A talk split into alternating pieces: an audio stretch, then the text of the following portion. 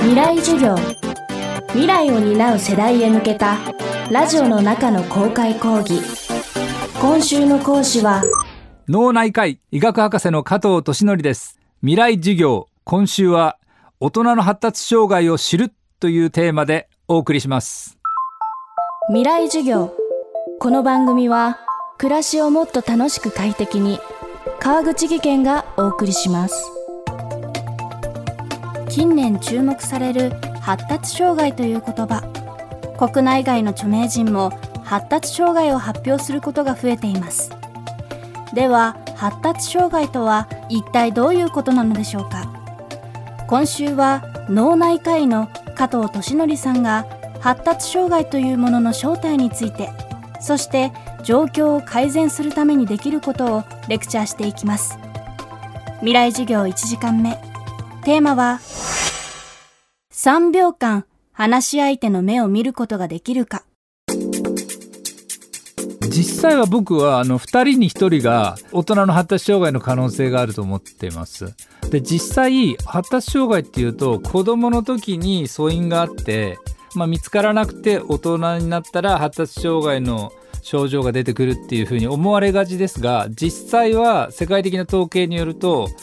大人の発達障害の2人に1人はですね、大人になってから発症してます。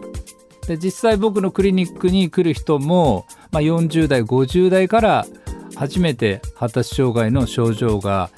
出ている方が結構多いですね。発達障害っていうのは、カテゴリー、名前があまり良くないんですけども、人間の脳って徐々にこう成長しながら人間として形成されていくわけですね。大人になっていく。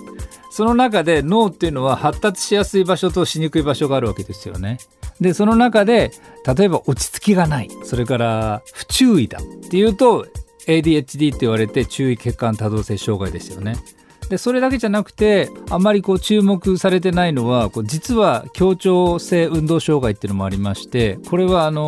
運動が苦手っていう場合も、発達障害の素因があるわけですね。で、その他、自閉症スペクトラムといって、相手の気持ちがわからない。大概はですね、大人の発達障害は他人の気持ちがわからないっていうこともあるんですが、多くの人はですね、自分の気持ちがわからないです。みんな自分の気持ち、本当は自分何したいんだ、自分は実際はどういう人間なんだっていうことに気づかない多くの人たちは発達障害の素因があると思っていただいて構いません。だって2000年前のギリシャの時代も汝自身を知りなさいっていうその鉄人の言葉があるわけですから、人間っていうのは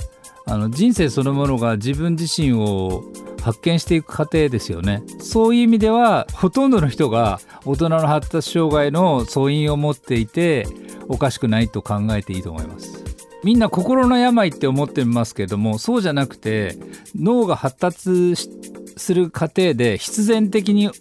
きてくる脳の状態で、それが不都合が起こると障害を起こしていくっていうことですね。例えば人と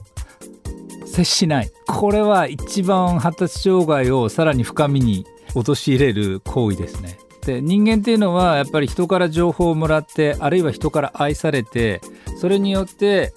他人の気持ちを脳が受信する力が出てくるわけですね。他人の気持ちを受信することによって、自分っていうのはそれが楽しいんだ、嬉しいんだっていうことで、ようやく自分の感情っていうものを自覚してくる。なので人と会わないっていうとどんどん発達障害になりやすくなると思います。で、その他睡眠不足、これもそもそも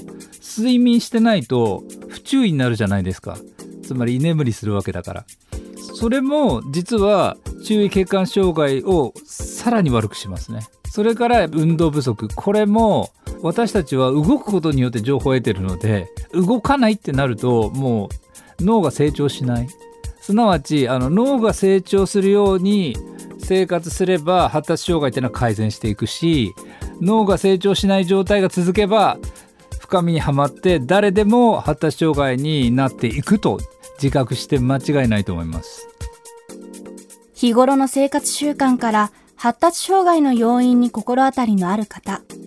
ここでテストの時間です。あなたは3秒間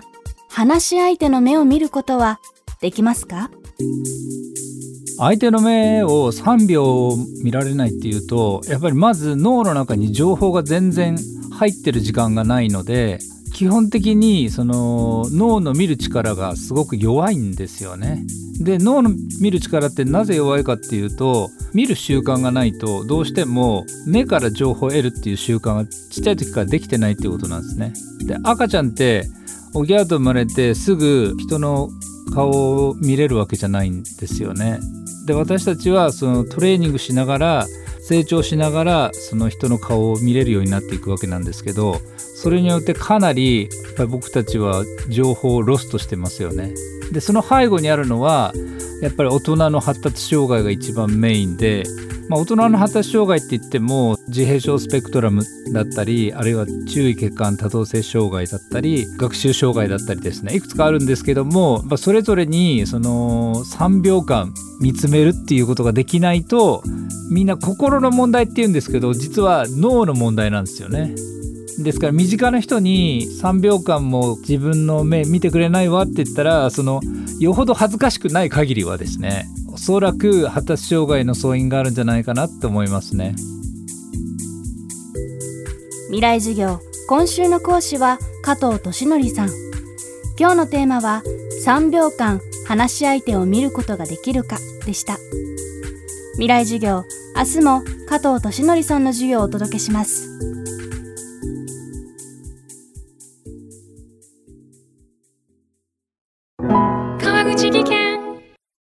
階段での転落、大きな怪我につながるので怖いですよね。